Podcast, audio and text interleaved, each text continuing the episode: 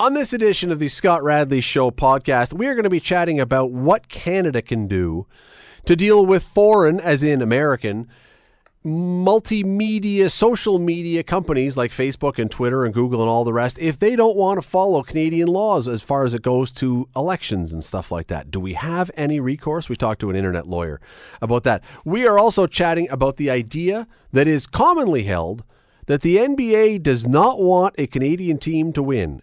Is the league biased? Will the referees be finding new ways to hold the Raptors down? Well, we're going to talk to a guy who who knows his way around the refereeing room pretty well. And we talked to Bubba O'Neil, our buddy from CHCH, about all kinds of stuff sports and Raptors related, resale tickets. How is it that one person has to love hockey or basketball, but nobody seems, or a lot of people say they can't love them both equally? On and on and on. Stick around. We got lots to talk about. Today on The Scott Radley Show on 900 CHML. How do we ensure that our elections aren't affected by foreign influences or internet intentionally fake news? It's a big issue, obviously. We have heard about nothing but this for the past two or three years now, especially in the States. Anyway, not there, not making an appearance at this committee hearing was Mark Zuckerberg, the guy who runs Facebook, who refused the Canadian government's summons to come and speak. Uh, other Facebook executives were there, though, and they said when they were asked, they said the social media giant will not, won't remove misleading content from the platform during Canada's upcoming federal election campaign. So, what do we do about this? It's a challenge. Uh, Michael Geist is a law professor at the University of Ottawa. He is also the Canada Research Chair in Internet and E commerce law. Michael, thanks for doing this today. Oh, sure. Happy to. Are you surprised when you hear an answer like that that uh, they seem to be so uh, almost obstinate about what they may do if that situation arises?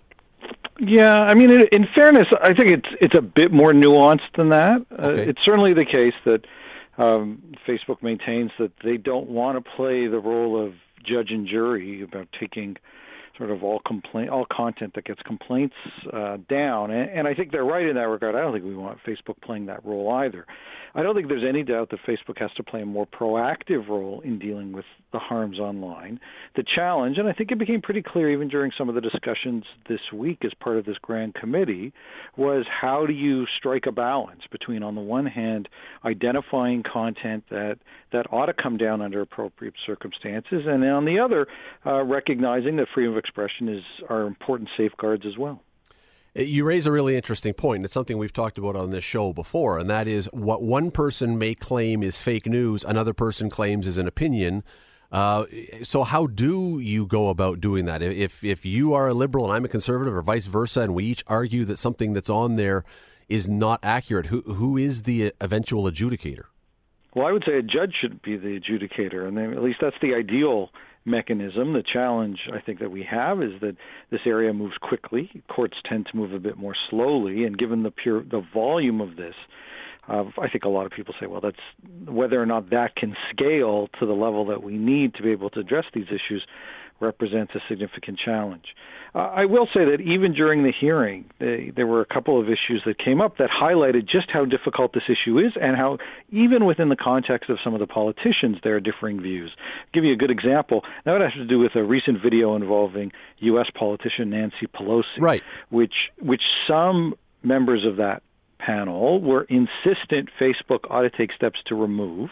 Facebook described what they did do, which fell short of removing, but they took some steps to try to deal with it. And yet, we're talking about what is a real video. It just slowed down, and that question of should it come down and who should who should decide that it comes down is a really really difficult one. And, and th- I mean, there's a co- comparison there, I think, to be made to say if someone may, if a politician makes a comment and someone puts up a part of a long soliloquy and it puts them in a bad light, should you be forced by law to put up the entire soliloquy to add some extra context that that politician may think that gave him a better shot or something? You, start to get down into a into a rabbit hole here where the rules can become dauntingly complicated. You absolutely do. In fact, we had around that same time we had one group, Canadian Friends of Broadcast of Broadcasting, who are involved in some of these issues, who put out a parody video of what they what purported to be a Facebook executive, although it wasn't really a Facebook executive, and and it seemed that that might have even confused some people as to whether this is legitimate or not. But what I thought it did the best was really highlight just how difficult it is at times to distinguish between legitimate parody and other kinds of content that we might say ought to come down. And those are really not easy issues to sort through. And this notion that, you know, you broke it, you bought it, Facebook, you ought to just fix this and find a solution doesn't uh, sit well with, I think, a lot of people. What are the abilities right now, as far as you're concerned? What are the abilities for these big companies, whether it's Facebook or Google or Twitter or whatever, to identify these issues, these videos or whatever else that are online. And this goes back to the Christchurch, uh, the murders down there, where he, the the killer live streamed his killings, and people said they should have not allowed that. Are, are, are, they physically capable of monitoring every single thing that is going up and immediately responding this way? No, I don't think they are, and and I don't think we'd want them to. We're talking about you know, sort of what, some of the largest spaces for speech on the planet, and the idea that we'd want that actively surveilled um, by a private company deciding what what's good and what's bad mm. uh, strikes me as pretty frightening. What we do want is to ensure that these companies are responsive where they are made aware of these kinds of issues, that they take steps to block users from repeatedly offending some of these policies, and that they properly enforce the very policies that they have in place. And I think that there are many who have looked at the issue and raised questions as to whether or not they've been actively doing that or not. And you, in that comment, you just used the word that seems to be central to this whole thing, and that's offend or offense. And again, it goes back to the idea that, I mean, and we'll get to it in just a moment, but uh, where there are hard and fast rules, but generally one man's offense may not offend another man. And again, I go back to the point who's the arbiter? Who is the one? Do we want Mark Zuckerberg or his minions deciding what is offensive and what isn't offensive? Because I don't know what their qualifications are for that. Right. No, I think that's right. And I think it gets even more complicated than that because, of course, we're talking about a globalized environment. And so, to what extent are not just one person's views, but one person's views in one country set off against the views of mm. another in some other country? And does one country get to dictate for other countries what they can and can't mm. see?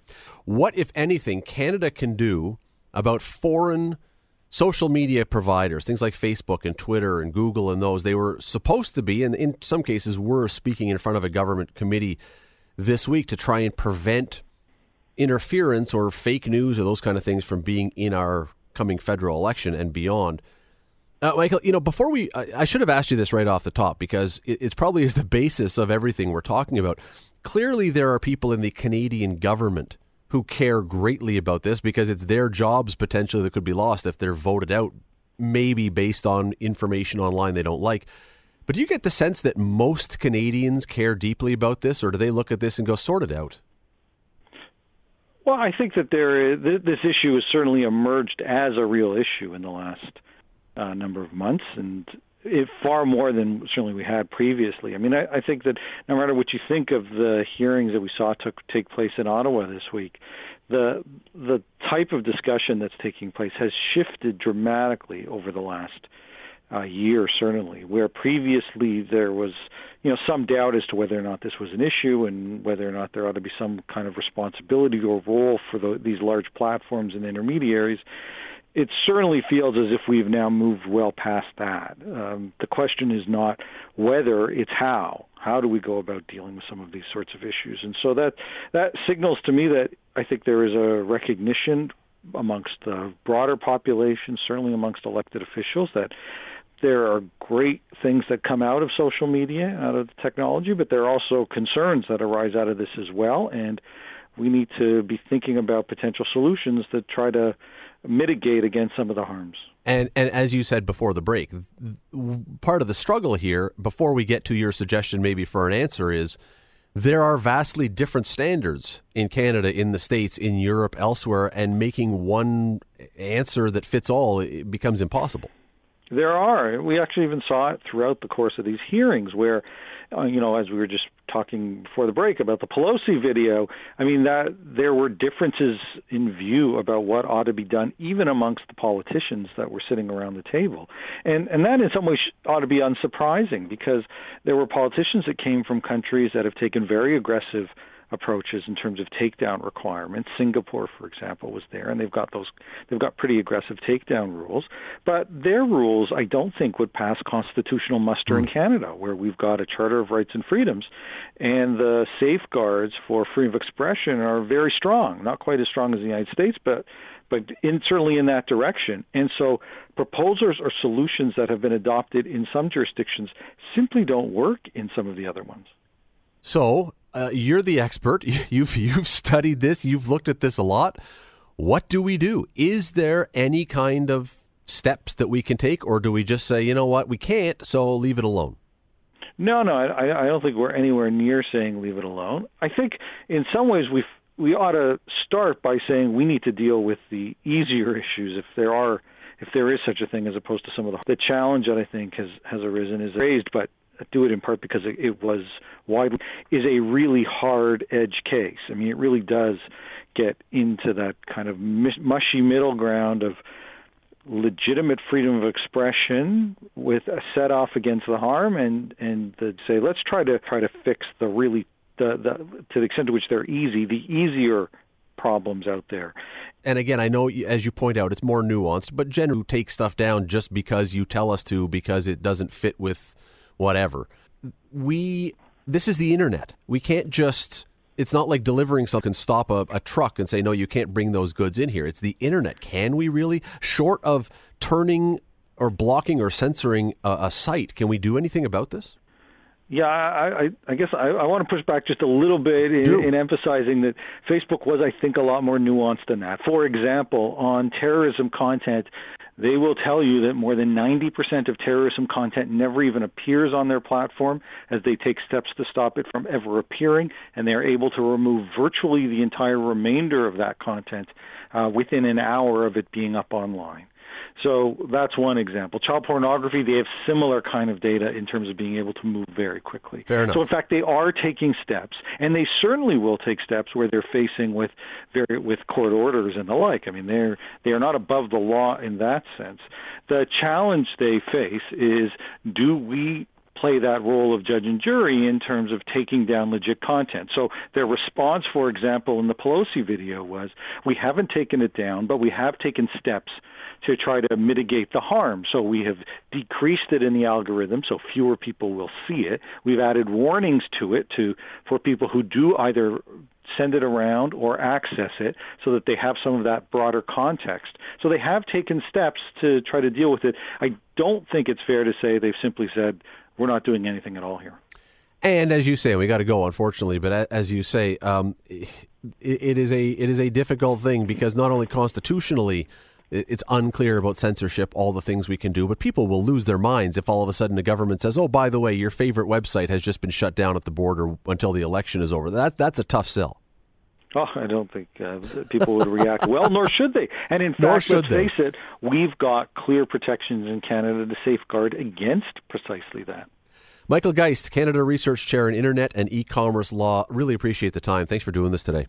Oh, it's my pleasure. Thanks for having me. You're listening to the Scott Radley Show podcast on 900 CHML. Don't know if you heard anything about this, maybe in passing. I mean, I know it hasn't been very well publicized, so you may have missed it.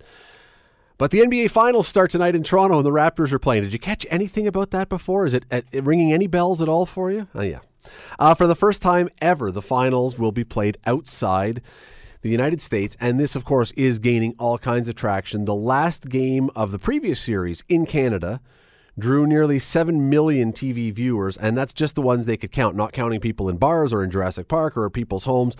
Probably the real number closer to 8 or 9 million. Neither are, are nearly a quarter of all Canadians were watching. Here's the thing, though. And and this series, of course, as a result, has been broken down and dissected and everything else. But there's one thing that I want to get to that I haven't heard any talk about because every single time the Toronto Raptors have been in the playoffs this year or previously, there has been a sense, a real belief in many corners that the NBA does not want a Canadian team to win because that will affect US TV ratings because Canadian TV numbers don't count in the American ratings. And there is, at least numbers wise, there's something to say for that. Uh, last round, TV numbers were down 48% from the year before when it was two American teams. Fewer viewers, fewer ad revenue. Therefore, the belief, as I say, in some corners is the NBA doesn't really want a Canadian team to do well. So, that means, of course, that the NBA will do anything it can over the next few days to make sure the Golden State Warriors have an edge. Tighter calls against the Raptors, Golden State gets away with stuff. You're going to hear that. I guarantee you're going to hear that. Well, I wanted to bring someone in who can talk to this. He's a very familiar voice and name and person around this community uh, because of his business but also because of his background. As an elite NCAA and Olympic referee in the game of basketball, his name is Ron Foxcroft. Sir, how are you tonight?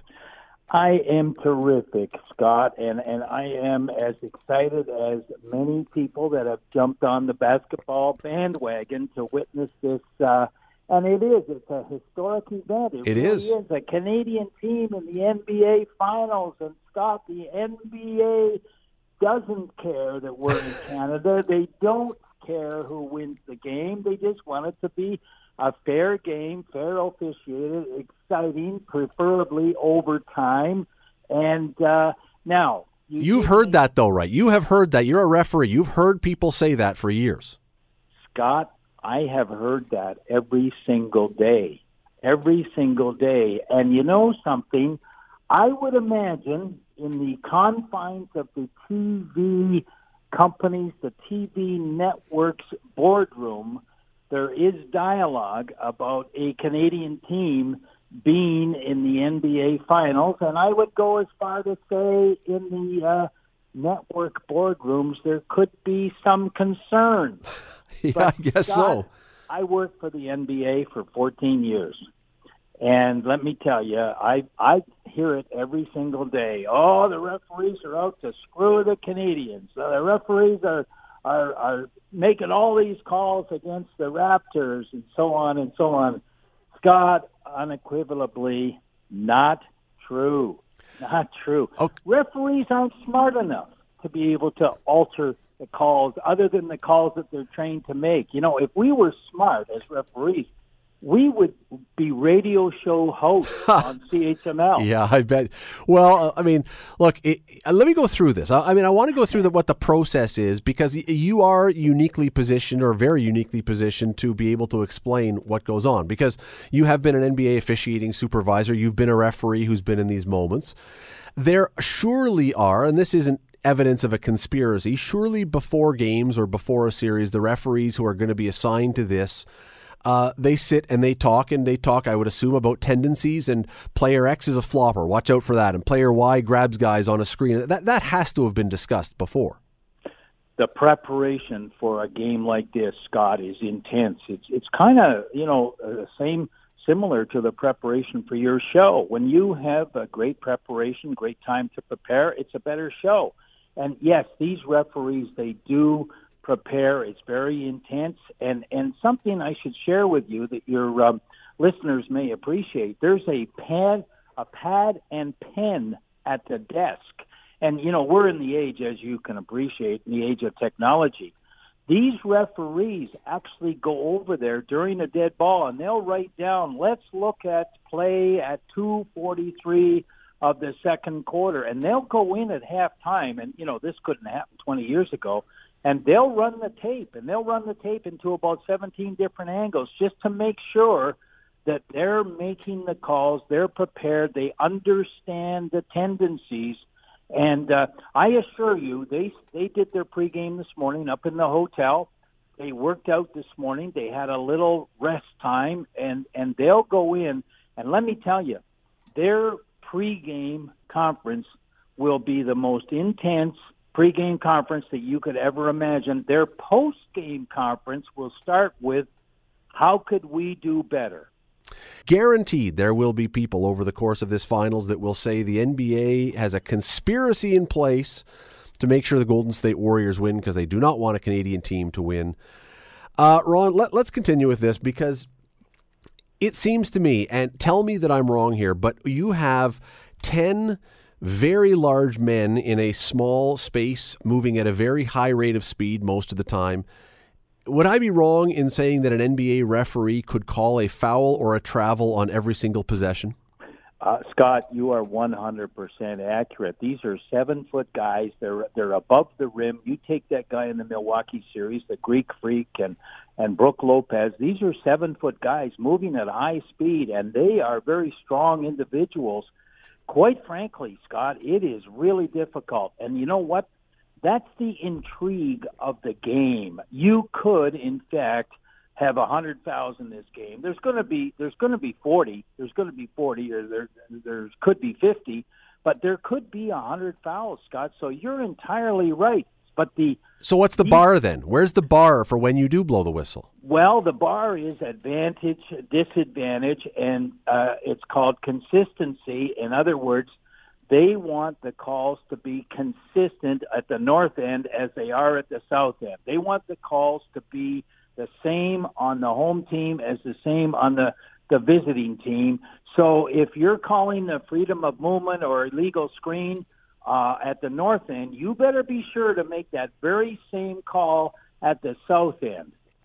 So you made it very clear just before the break. The league itself, the the high high level brass, are not whispering in anybody's ear in the referee's room about who they're going to have have an advantage in the game. And, and I don't think too many people truly believe that was the case. But you've made that clear. What about the intimidation though? You have star players in this league, guys who are huge names, have huge power in the sport. Do referees ever get intimidated when some of those players start giving it to them? No, they don't, Scott. And I'll tell you why. The 12 referees that are assigned to the NBA Finals, they're the best and the brightest. Every single call they've made this season has been evaluated as to whether it's correct or incorrect. And of course, you have the play ons, the non calls correct and the non calls incorrect. These guys know exactly what they're doing. Tonight's game, the three officials, one of which I refereed with in the NCAA. He was uh, he was just starting, and of course I was just finishing. But you take these three guys tonight, Scott James Capers from Chicago, Jason Phillips, and John Goble. I would say collectively they've got 60 years of NBA refereeing experience. I would say they've all they work 15 games a month approximately for 10 months or 9 months whatever. That's a lot of basketball, Scott. So they are ready they are trained, they are prepared, and they are ready for anything.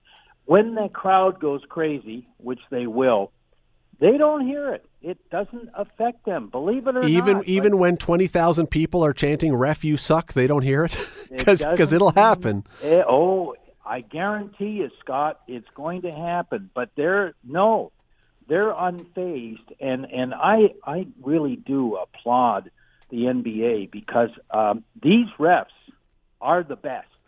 They rated out the best. Like I mean, there's no gifts here. Would they, you ever, Ron, as a as a former ref, and you're not doing it right now, but let's say you were in this position, would you want your family to attend a game if you were an official? Now that's kind of dangerous. That is kind of dangerous. Um, only if they were disguised.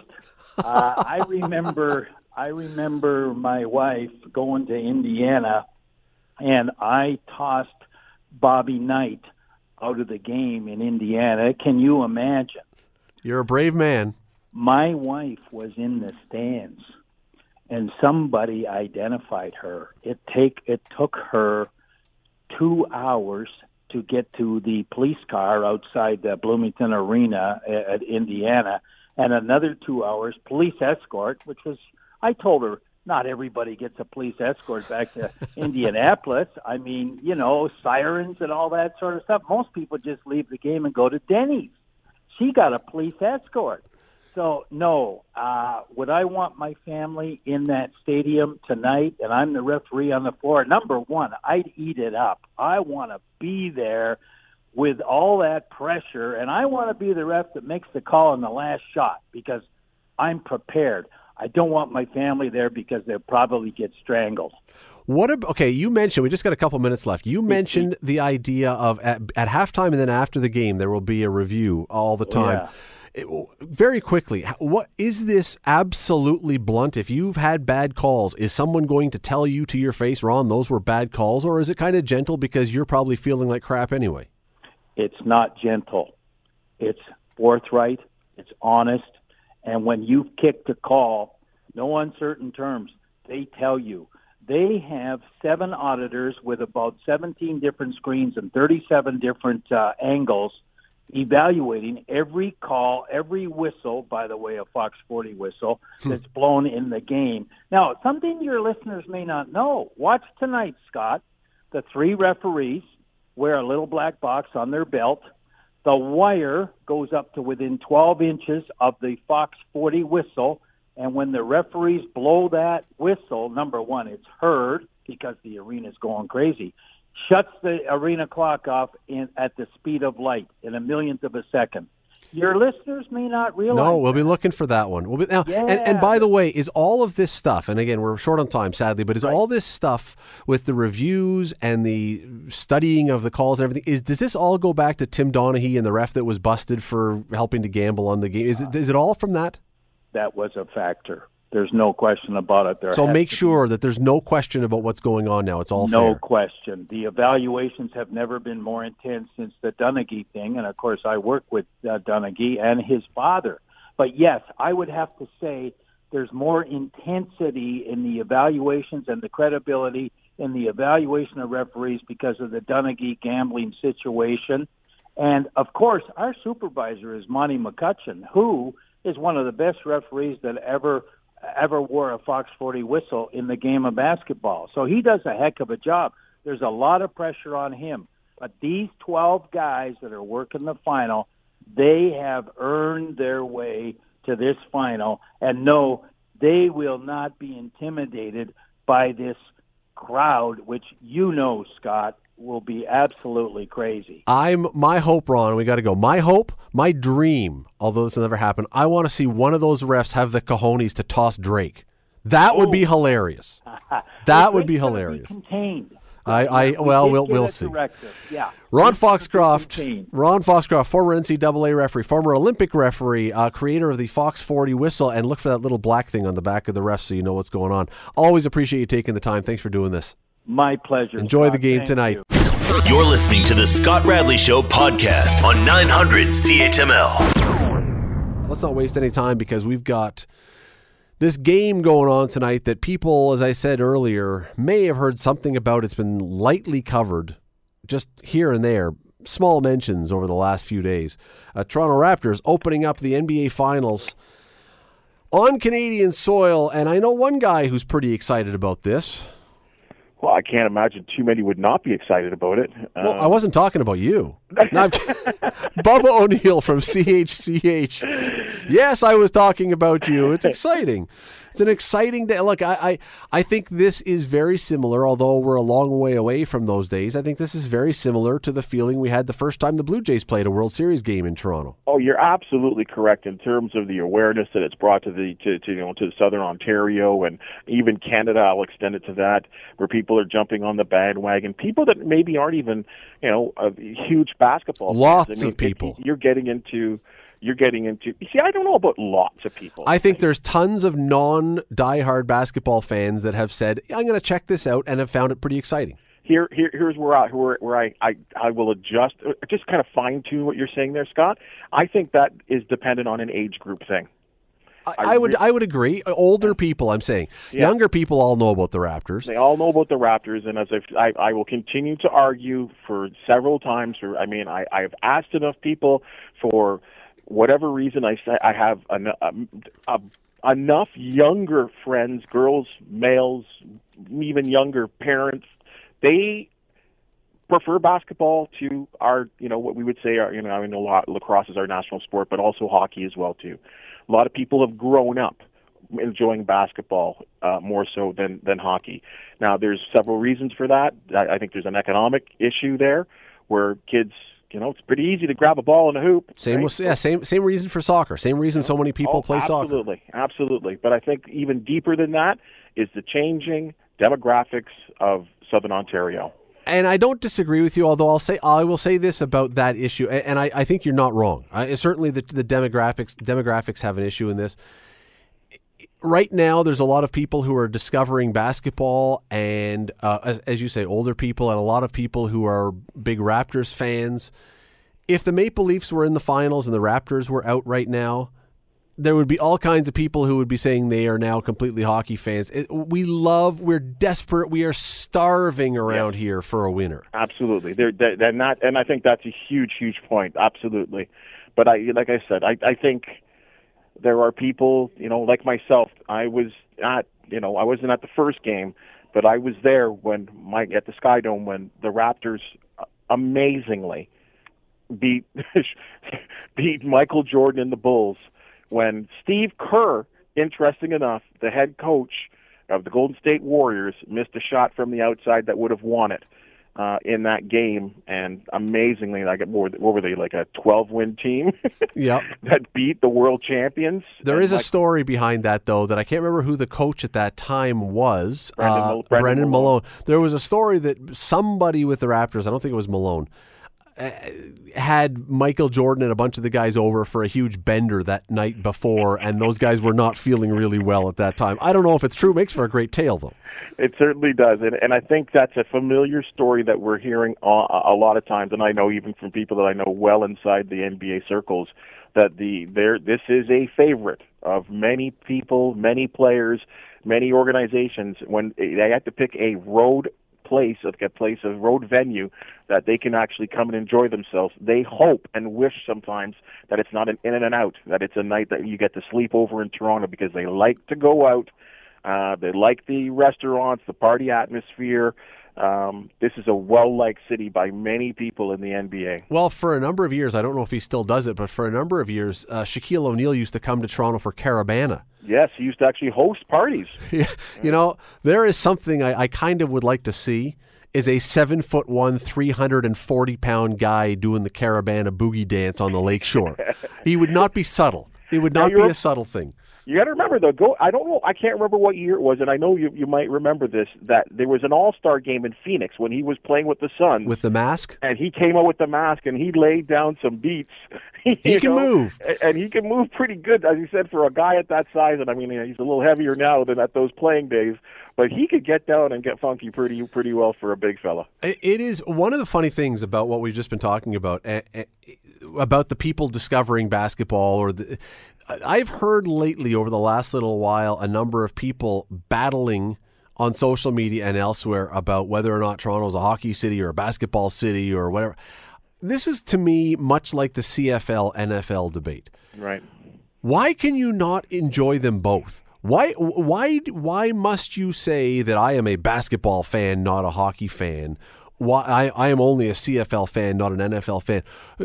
Are is your mind, is your psyche, is your soul so small? There's only room for one thing you can like. I've never understood this. You know, Scott, and I'm going to be real honest with you. And this is just, you know, I can't speak for everyone, but I can speak for my experience and and you know maybe educate some. As you know, I mean, I, I mean, I, I, before I came here, I spent you know almost a dozen years at a national sports network at Sportsnet, and at that time, absolutely, hockey was king, and you know, we were a network that broadcast both the Raptors games and, uh, you know, lots of hockey and a national contract.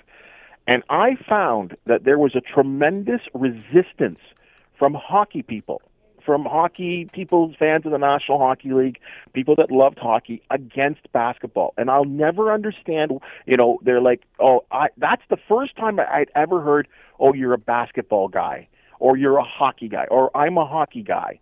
And and I've always found that very weird as kind of like there was a kind of insecurity about maybe one day hockey being bypassed by this other sport or you know what I think you see it right now. What does Don Cherry do? And I know where this comes from. Uh, I mean, I can sense it where Don Cherry always talks about players dressing a certain way, acting a certain way, which is completely different to the way many players in the NBA act.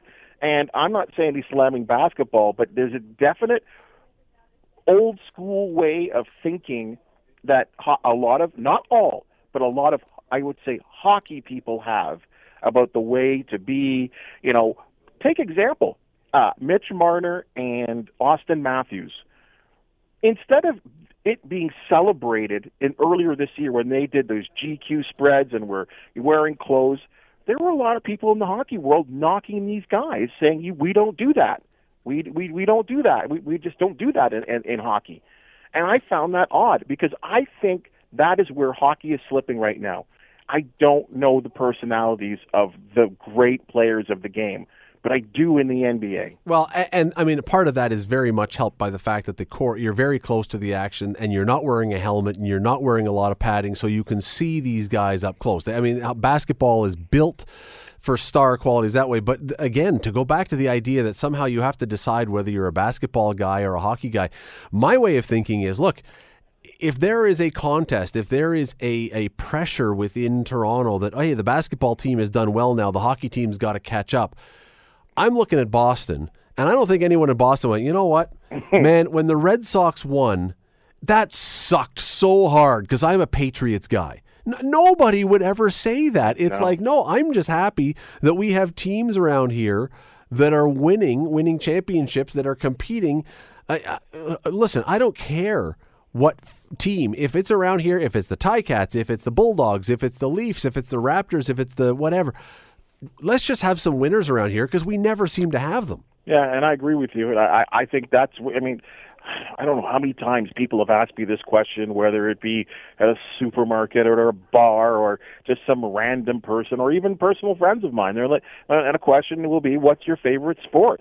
And I generally have say the same thing. Um, I, I have some things that are partial to me, like F1 racing, and like it's sort of a sweet thing for my heart. I like to wake up in the morning and watch the races. But overall, I'm a sports fan.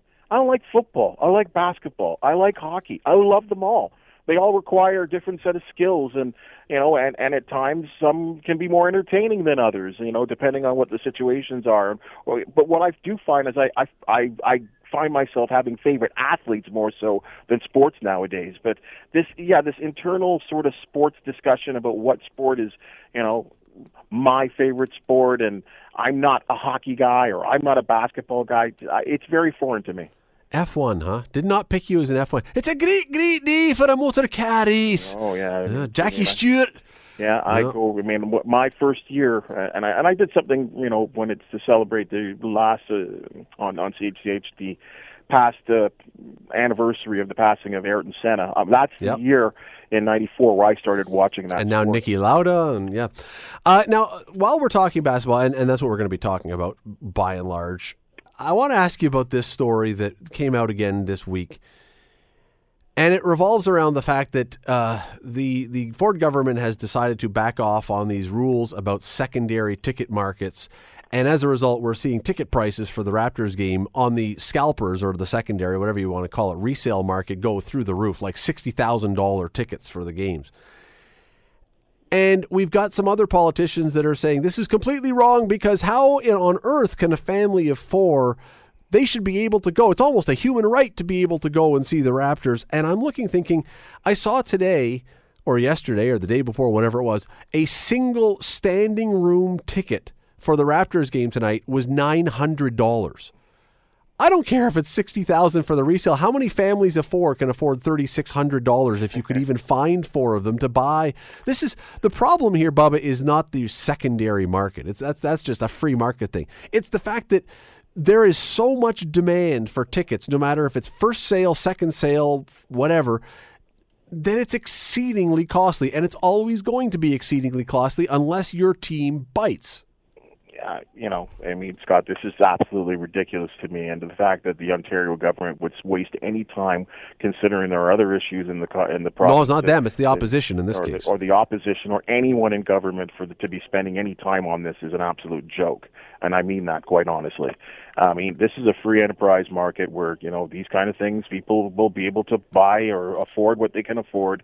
Uh, games are on television. If you can't go, um, you know no one's complaining when you know when you said when the Blue Jays are are not being you know competitive.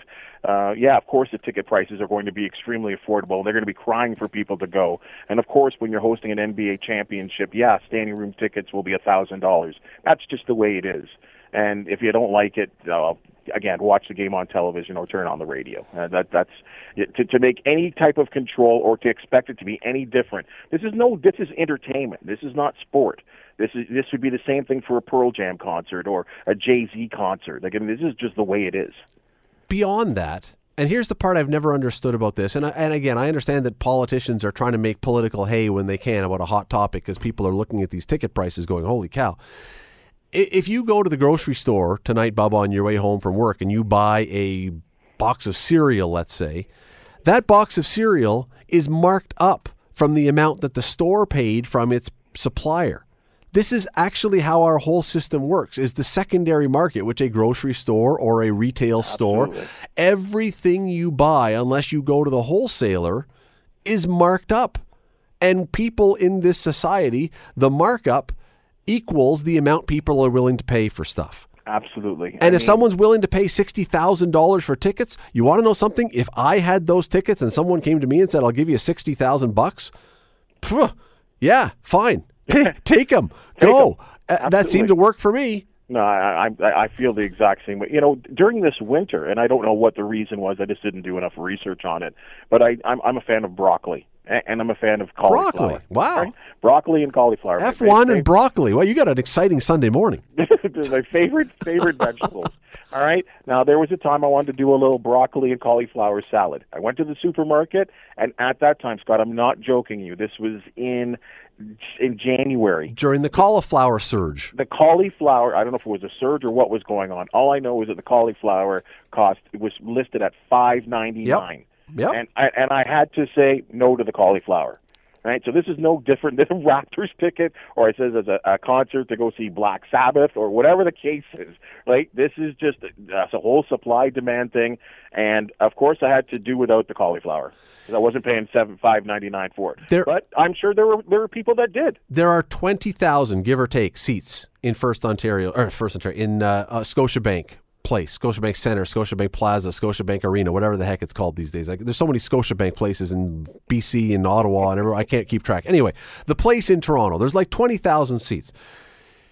That means that. And, and there are what six million people in the Greater Toronto area. Plus, then you go another hour outside and you get up to about ten million people I think that's fair. there are more people by a few than can possibly jam into that arena. Somehow positioning the idea that you going to a game is something nearing a human right is asinine. It's completely asinine. And it and again, I just I'm, I'm amazed I shouldn't be. I'm amazed that politicians wait for these moments to try and make hay and then do it in ways that you look at them and you say, "Are you on crack?" like have you are you should you be in post concussion protocol right now because you got banged on the head this is stupid The, the only time I can ever see this being an issue, Scott, is if the franchise was a government-owned and run franchise. yes yes fine Uh, you know, or or maybe I'll extend it to like um, the Green Bay Packers would be a good example here. Um, community owned a community-owned team where I would be like, well, hold on, guys, this is out. Of, this is a, these prices are a little bit out of line for your community. That, that, that's the only time I think you, you could actually raise any questions about it. You know, but i don't even think there i don't even think there because this has got nothing to do with human rights attending a basketball game is not a human right if if if grocery stores were col- conspiring together to raise the price of groceries where people could not afford it that's something different and housing and clothing, those kind of things, that's something different. This is a luxury item that we don't have in our Constitution, in our Charter of Rights, that says every Canadian, in addition to housing, clothing, medical care, also has the right to get floor seats to sit near Drake for a Raptors final series game. That's not a right. And Now, if you can't if afford it, go now, somewhere and watch it. If whoever proposed this wants to offer some type of tax break so that all can go to Raptors and Blue Jays and Tiger Cats and Honey Badger games, like if that's if that's what their angles are, well, maybe we can we can go down that line. But even that, it would be absolutely asinine. I mean, look, if Maple Leaf Sports and Entertainment truly was trying to be, inc- I mean, we know they know how to make money and we know that they are not given any breaks on their cost of tickets. But if they really wanted to really take the Toronto, Toronto base and beyond for every dime they could, they could have moved this final series into Rogers Center and sold 55 or 60,000 tickets. And they could have sold every single one of those and they could have made much more money than they are right now.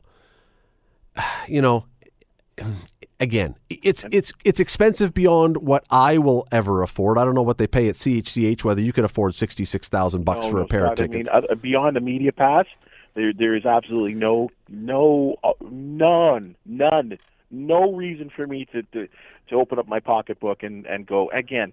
Now, if this was like the old CFL days, where I mean, which was the Blackouts? dumbest, dumbest thing ever. I won't go that too far. No, there. but- blacking out games.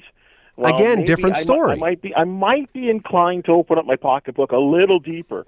But, But I might be inclined in that case to say, you know what, if we're not letting people watch the games now and we're charging a fortune, then maybe I could say we can at least have that discussion. I still would disagree, but at least it would be a somewhat logical, coherent position to take. This just isn't. Anyway, anyway, uh, do you uh, are you a prediction guy? you know, I, I got put to the I got I got. I'm not going to force you into it if you You want know, to. I mean, I, I mean, I already vocalized it. I mean, I, I just, I think the Raptors. I mean, for anyone to think that the I mean, I spent the last couple of days, three days in North Carolina, and had several sports conversations with people there. And you know, there, there were, you know, some people that believe that they they have no chance against this team, and I, I think that it would be absolutely ignorant to think so. I mean, the Toronto Raptors have shown and proven now that they can play with the with anyone, quite honestly. And and I know regular season games don't really mean tremendous amounts because both teams have changed. And in their games earlier this season, they were played in November and December, but both games were wins by the Raptors. So at the very at the very least, I do believe those two games offer a blueprint on how to beat a team like this. This is a this is a team that's in the championship for the fifth straight year. You know, we're we're taught we're on history right now, um, and I, and I think the Raptors can beat them. I, I, believe it will be a long series. To think the Raptors could do this in four or five games would be absolutely shocking if the, if anything like that happened.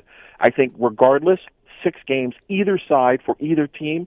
Somehow I find a somewhere in my heart, and I don't know if it's my head or my heart. I, I'm seeing a celebration in Toronto and a Game Seven victory. We will hold you to it. And if you do, I, I have a, I will tell you this. If you are predicting the Raptors in seven, if the Raptors win in seven, I will personally come to the CHCH studios and on the air present you with a ceremonial head of broccoli. I prefer the cauliflower overall, though. I will present you with a ceremonial celebratory head of cauliflower on the air for your brilliance. I don't know if that could get through security. I'd probably be tackled at the door.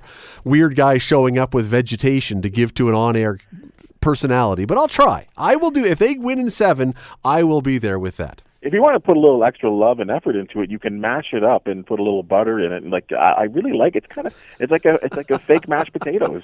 It's like the new wave of, you know, this this It's- new way of eating. I, and I must say, the first time I tried it, I was like, this is outstanding. The new mashed potatoes.